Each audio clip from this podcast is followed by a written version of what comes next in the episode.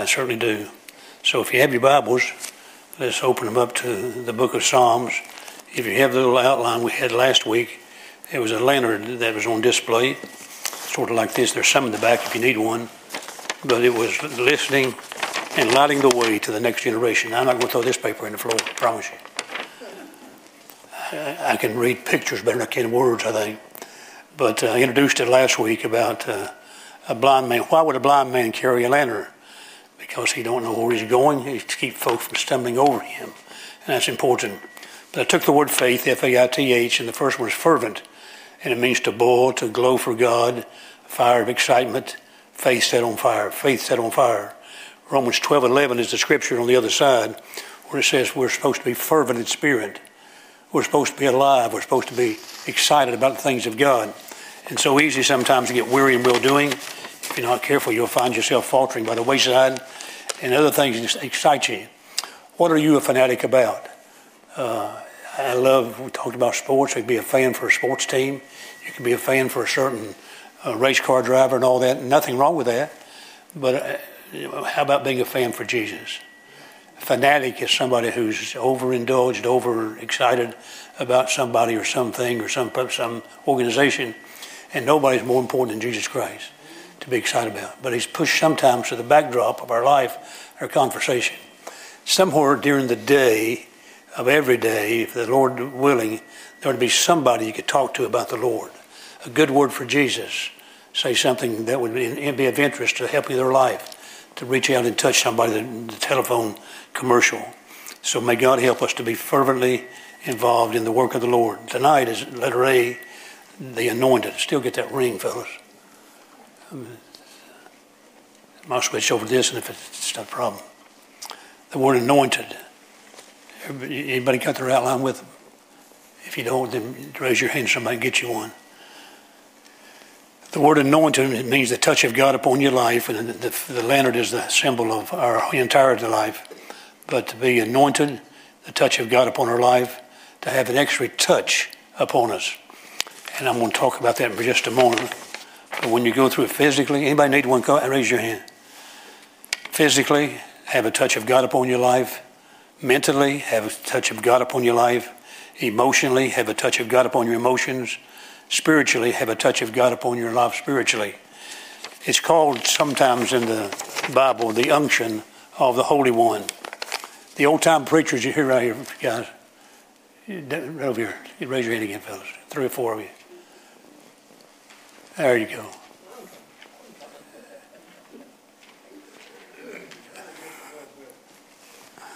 The old time preachers used to talk about the unction just to keep them held. I mean, get somebody to help you, Dana. I, I didn't know there's that many. I don't just wait to get him passed out.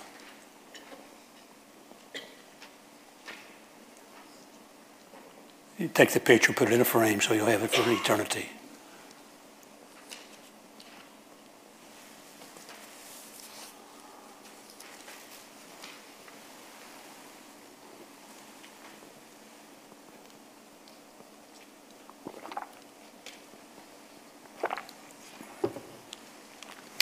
Me thank Wanda for the water through Margaret tonight, right? So thank you, Margaret, for bringing the water. Then while they're doing that, turn to Psalms 92. Psalms 92, the Psalm book of the Bible. Let's turn to Psalms 92 for just a verse of Scripture before we talk more about the anointing of God.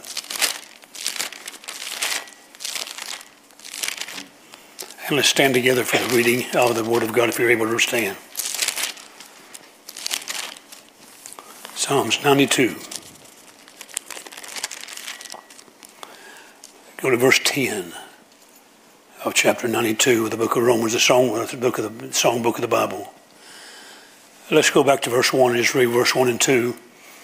It is a good thing to give thanks unto the Lord and to sing praises unto thy name, Most High, O Most High, to show forth thy loving kindness in the morning and thy faithfulness every night those are two great verses of Scripture. As for the Lord has made me glad, verse 4, through thy work I will triumph in the works of thy hands. O Lord, how great are thy works, and thy thoughts are very deep. Verse 7 When the wicked spring up the grass, as the grass, and when all the workers of iniquity do flourish, it is that they shall be destroyed forever. But thou, Lord, art most high forever. For to thine enemies, O Lord, for lo, thine enemies shall perish, all the workers of, the, of iniquity shall be scattered. But my horn shalt thou exalt, and thou shalt like the horn of a unicorn. And then little phrase in verse, verse 10 I shall be anointed with fresh oil. Let's say it together, please. I shall be anointed with fresh oil. Say it again. I shall be anointed with fresh oil. So it implies that oil has been there before. It says fresh oil, something new, something fresh. The Bible talks about the loving kindness and tender mercies of God are fresh every morning. David, writing Psalm 92 without a doubt, was praying for fresh oil upon his life. He was anointed three times publicly by the Holy, by the power of the Spirit, and we'll talk about that in just a moment. Father, give me clarity of speech tonight. I ask you in Jesus' name. Clear my thoughts. Help me to be a blessing to our people. Lord, all of us need to be reminded of what I'm going to talk about tonight for just a few moments, and then we'll be dismissed and go to the house. I pray, God, you'll bless our upcoming revival. And Lord, we've had meeting after meeting for years, sometimes longer, sometimes shorter, sometimes a day. But God, the day of Pentecost was preceded by 10 days of prayer. In one day, 3,000 souls were converted to the Lord Jesus. But there was that waiting upon the Lord, that prayer meeting preparing for that, praying for the anointing of God, even though they didn't understand it. But on the day of Pentecost, the Holy Ghost come to dwell on the inside. And periodically and from time to time, we have the anointing, fresh anointing available to us in our lives, whether it be physically, mentally, emotionally, spiritually. May God help us to pray and ask for that anointing of God. And Lord, may we be sincere in all of our actions. And may, may it bring honor and glory Glory to you. And we'll thank you for it in Jesus' name and for his sake. Amen. Amen. May be seated. Title of the message tonight is Fresh Oil. Just two words fresh oil. That is a common belief, and without a doubt, throughout the Bible, they practice what is called the anointing with oil in Bible times. You find it in the Old Testament repeatedly uh, those who were anointed by uh, the prophet of God for a particular service and I mentioned David already, and I'll come back to him in just a second. But it's a time when I, I need to re- realize that to be anointed is to believe in a new vigor in my life. No matter how old you get, and I'm going to come back to that again in just a moment. No matter how old you get, you need the anointing of God in your life. And though you may not be able to say it as vigorously as you used to say, there still needs to be vigor in your life. There needs to be the availability of ourselves to God to say, Lord, here am I. I was writing on my notes this week, and I put down, I believe it added vigor to our life. It's a symbol when you talk about oil of a renewed strength. And in my notes, I put, Oh Lord, I need that. Oh Lord, I need that. Now I'll turn back to Psalms 92 for just a second. Let's go back to that passage and look at verse 14 and 15. Psalms 92. And there's several things reminded me as, as I was praying today. I found me a place where there's nothing I could see in front of me except a set of woods. I pulled my car up to the wooded, wooded area. You could see for a long distance because there was no leaves on the trees. I sat there in meditation thinking about the scripture tonight, thinking about my life, thinking about the things of God. And I began to observe in the forest, there was a lot of trees. I could see, I could probably see for a thousand feet just through the, through the branches of some things on the other side of the woods. And I saw, as I sat there, I saw some great old big trees. They about that round and they were straight as they could be going up toward the heavens. They were shooting real high. I saw some little small trees about this, but they were the same way. They were straight as could be, just about going up, up, up this way. And when, no doubt, when the leaves are on them, they're probably a beautiful sight to behold. But then I began to look real closely.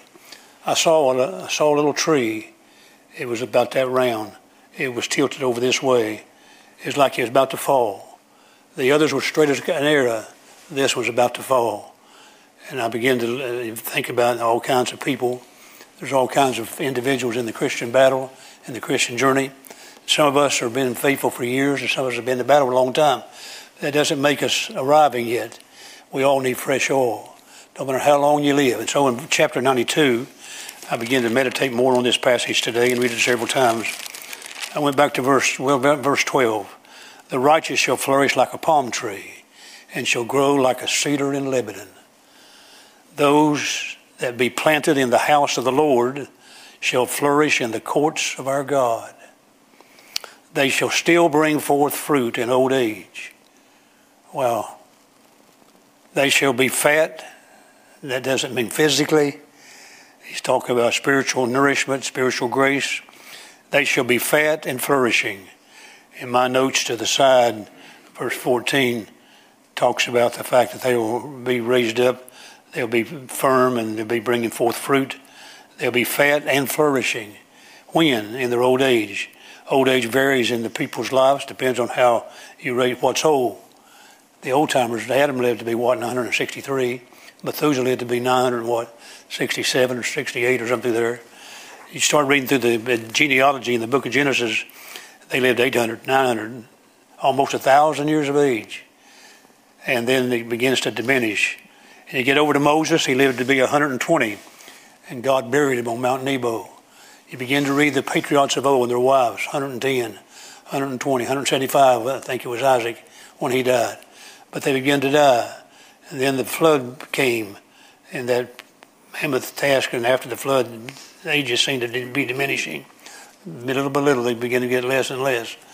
And uh, the time the flood was over, um, men would live 80, 90 years. The average lifespan of man is three score and ten, according to the book of Psalms. When you get over that far, the average lifespan, the average lifespan back in the early Genesis was probably 700. And uh, then have all the children you could have, and amazing. I mean, just amazing. Uh, they were flourishing and flavoring in their old age, but old age took a diminishing for some reason. It could have been God's divine purpose, and I'm sure it was, and whatever his reasoning for that, we don't live that long, but we will. You know, one of the reasons for the thousand years reign of Christ on the earth is to show man that man can live a thousand years on this earth. See, Methuselah lived to be 960. I want to keep saying 67, 68. If I'm wrong, just maybe 69 or 69, 68, 67, somewhere in there. He lived a long time. And he died. And of course, then the flood came. Enoch was born, and the flood came. And they found that uh, all those years of living were now changing. So, year by year, as the world began to digress and begin to function more and more, man became less and less living long. I've heard several men recently say that they believe it is God's will for many to live to be 120. Now, whether they're right prophetically, I don't know. And trying to get a hold of the right, right diet, I guess, or the right food, etc. But they say, I've heard uh, even the owner of our town at one time said his goal was to live to be 120. He's about 100 now, isn't he? He's on his way. Mr. Murdock, so I'm not sure if he's going to make 120. And there's some unsaved folks around the world who live past 100. So somewhere in there, the average, you take those behind that died early and those who died later, I think the average still comes up. And I've said this many times in preaching funerals, over 400 funerals. And when I total them up and divide them by the number of funerals I've had and get the average age, I keep up with the age of everybody that dies from the babies to the oldest. The oldest probably was 96, 97 years of age. And the last time I did it, I hadn't done it in several years, but it was 68.9. That's getting close to 70. And so the average lifespan is about 70. And uh, most of us, you get a little older, you read the obituary column, we were hooked up to all of the uh, funeral homes, and I guess you could be too, as far as they'll notify you when somebody dies. So I got ladies today, and I've got uh, uh, Whitley's the last couple of days and uh, get uh, Cavin's funeral home Mooresville. Anyhow, whatever funeral home it is, if you're hooked up to their phone system and their way of getting the message out, and I read a lot of obituaries. And sometimes I'll see a name, it rings a bell. I may know them. Then I go in and read who they're married to and when they died and how many kids they had. Some of them, that's how you find out they died. It shows up on the obituary column. When I was younger, I used to read the comics and now I read the obituary column. Not because I just enjoy reading the obituary column. I just realized one day it's going to be me. Thank God for the fact that we have a blessed promise that though we die, we shall live again.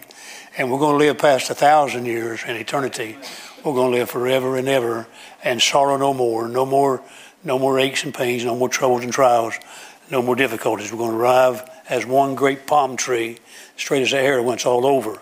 Sometimes we bend, sometimes we bow. Sometimes the storms come and push us almost over. We haven't broke, been broke yet. See, if you break and they dig you up, get rid of you, the life is gone. As long as there's life there, that little tree can be brought back forward by time and with labor and can turn out to be a great mammoth tree down the road. So in our old age, we're not to give up, we're to set the example. As a matter of fact, young people need an example. Young people, many of them are going opposite direction. We listened to Pensacola Christian College and Chapel today. Uh, their touring group was with us, and what a blessing they were in their testimonies and in their songs. And we enjoyed the session with them. And uh, what a blessing to hear some young people around the world that still want to serve God. But us older people need to be an example to them and say, boy, look at my life. Paul said it to Timothy. Paul said it to the Romans. Follow me as I follow Christ. Now, I think that's one of the greatest truths in all the world. You say, preacher, that's sort of a braggadocious statement. No, it's not. He said, let your light so shine before men that you may see your good works and glorify the Father which is in heaven. And Nancy, I'm not going to fall off the stage, so don't be nervous. But uh, the fact is, when you live your Christian life, you ought never to be ashamed to say, Come follow me. See, what we usually say is, Don't follow me because I'm not a very good example. Well, why are we here for? Well, I'm supposed to be a good example. That doesn't mean I don't falter and fail, fail along the way and don't make mistakes. But you don't magnify your failures. You magnify the victories that God gives to you. And the failures is because we took our eyes off the Lord and we failed to get fresh oil for the battle. Every season of our life we go through. I remember as an 18 year old boy kneeling there in Kentucky, Louisiana, Kentucky, best I knew how. Got on my knees and asked the Lord to forgive me my waywardness, teach me what He wants me to know. I stopped, I stopped running when I was 18 years old. I ran for several years away from God from 16 to 18. I literally did not want to do the will of God, what I'm doing today. I'd have been satisfied to do something else. I didn't want to do it. I was raised in a preacher's home. I saw a lot of heartaches, a lot of problems, a lot of difficulties. I didn't want to go that route. And I relived my life the last few months of my, this, last few months, just reliving some good days, blessed days. I remember vividly of how God moved in my life.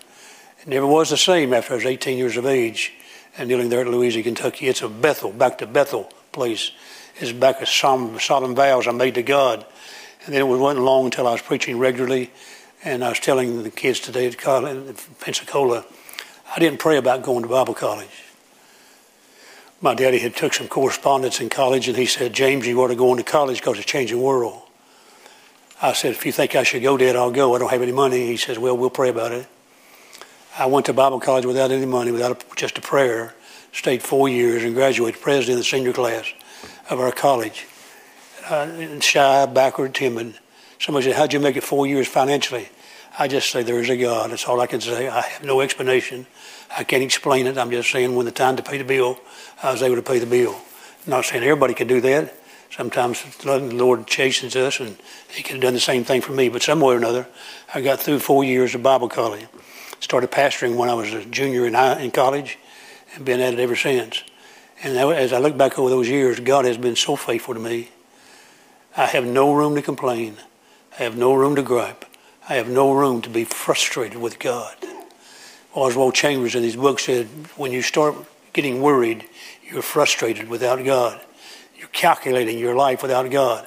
When we push God out and we try to figure it out, we'll get messed up. He said, Why should I have to suffer? Why should you not suffer?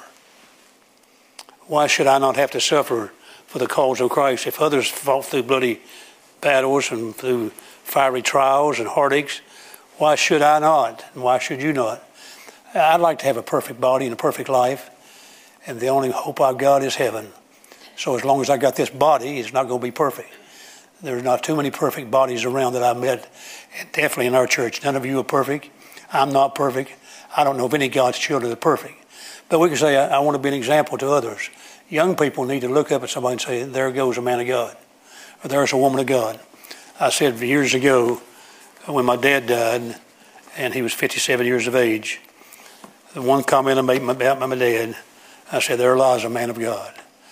I, I knew him well. We were very close. He was not right all the time. He sometimes made some mistakes. But when I traveled with my daddy as a young boy, when revival meetings, I sat in the shotgun seat. I rode all the time with him. We went to revival after revival with my daddy. I watched him day in and day out in his life. Sometimes up, sometimes down, troubles and trials. But when the duration of his life was over, I could say about my dad, there lies a man of God. I said to Andrew, my son, when you come by and view my body, if that's the way it works out, and I die before you, I want you to be come by. You don't have to say, my daddy left me this or left me that, except if you say he left a testimony behind, behind that he walked with God. I want my children and grandchildren to know that I was a man of God. Do I have to apologize sometimes? Yes, I do. Do I have to, have to apologize to them sometimes? Yes, I do. When you get too big to apologize, you're too big, and so am I. When you think you don't know somebody, and sometimes a little child needs an apology from us. Oh God, I'm so sorry that I've offended one of these little ones, and you should be better uh, that uh, the weight being put around their neck and cast in the depths of the sea than to offend one of these little ones. Come follow me, Miss Carrie. Come follow me. She's always been a blessing to me. I've known her all of her life, I guess, pretty close to it. And So many times, sometimes Carrie will text me a message or something and, and say, Preacher, thanks for being an influence on my life. I don't say that braggadociously. I want to be an influence on her life. So shape up. There you go. There you go. And, you know, all of us need to be willing to shape up a little bit. We all need preaching to. You know what Dr. Hyles used to teach us years ago?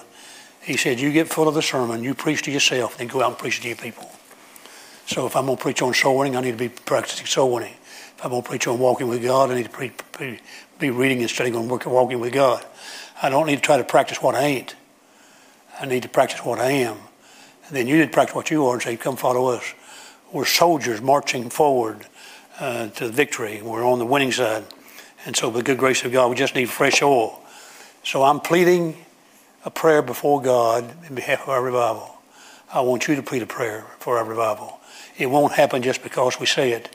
It's going to happen because somebody prayed and joined together and say, Dear God, send us a revival meeting in these days. It's not the man, it's the message.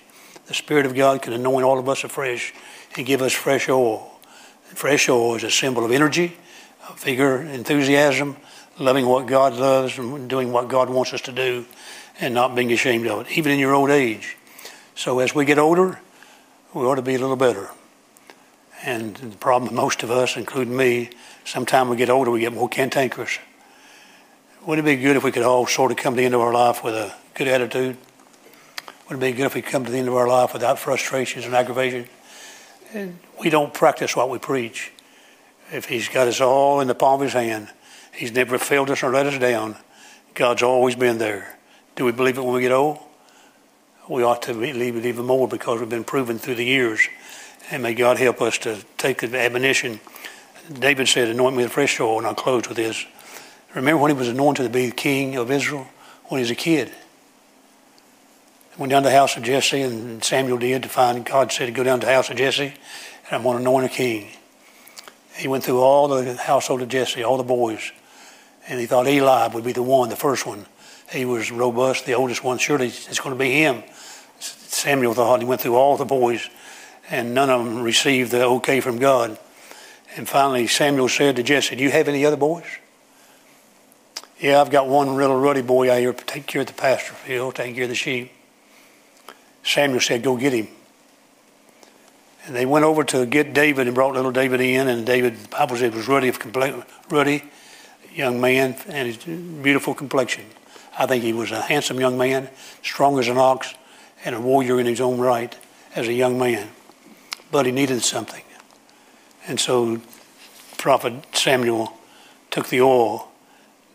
David, as a young boy, just knelt down before the old prophet. Jesse standing there amazed. He's pouring oil on my youngest son. And he anointed him to be the king of Israel. That was a preparation time because he didn't become king of Israel for quite a while. But he killed a bear with his bare hands, with the Spirit of God upon him he was able to slay, slay a giant. I come to you in the name of the Lord. The anointing of God was on him. He even was able to kill a ferocious lion.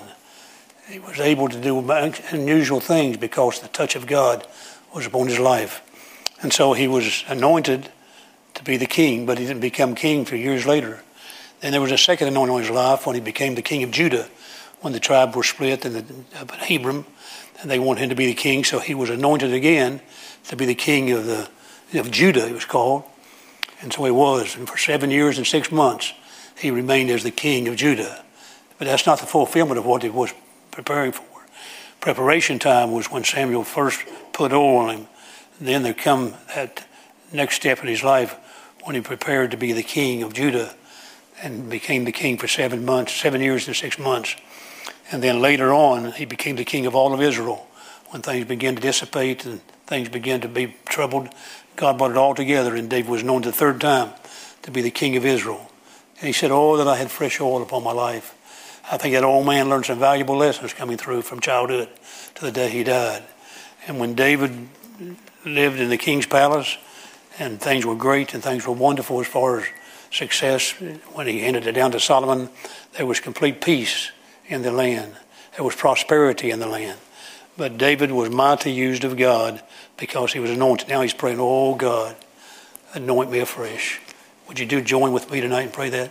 Lord, just anoint me afresh. That some way, somehow, my life will be an influence on somebody. And when we get to heaven, it's not a matter of not a matter of saying who's the greatest, because we'll all feel like John the Baptist. I'm just a voice of one crying in the wilderness, prepare the way of the Lord. And it doesn't matter about me. It does matter about him. I was talking to my nephew the other day, Scott, and he said, James, Uncle James, he says, I go to preach at a place, I'm not trying to impress anybody. He says, I don't care if I even know my name when I get through. He says, I don't care how many brag- braggadocious statements they make about my preaching. He said, that doesn't matter. He says, if I don't magnify the Lord, if they never remember me, I want them to remember the message that I preached. I want to remember the sermon because I'm going to be dead and gone before long. It won't matter. And he said, I am nothing apart from God's grace. Amen. And that's the way you are, and that's the way I am.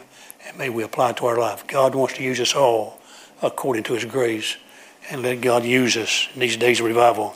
So pray with me and pray for us that God will do unusual things in the last days and the next several days of our church. Father, I probably rambled a little bit tonight, so forgive me for that. just get the emphasis across about the tree needs to flourish. Sometimes the fig tree we heard about this past weekend, where the Lord come by and was going to cut it down. And the man who took care of the vineyard said, Would you let me dung it and take care of it? And would you wait a year and maybe next year, if it don't bring forth fruit, then I'll cut it down? Lord, we've lived another year. I wonder what you thought about our life last year. I wonder how we feel about our life tonight. And Lord, may some way along the way we realize that you've left us for another year. Ezekiel, the great prophet of God, the Bible says his wife died. It talked about her death. And then God said the next day, Ezekiel, I want you to go preach. While his wife was lying a corpse, Ezekiel was commanded to go preach. He doesn't call everybody to do that but did Ezekiel. Ezekiel looked around him while other folks were folks were dying. He says, "I was left. I was left. Why was I left? While others die. There's a purpose for our life, and God knows that purpose. May we die on the firing line. May we live faithfully and fervently, and be quickened by the power of God to have the wicks burning brightly. And may the Spirit be there, and the anointing of God be upon our lives.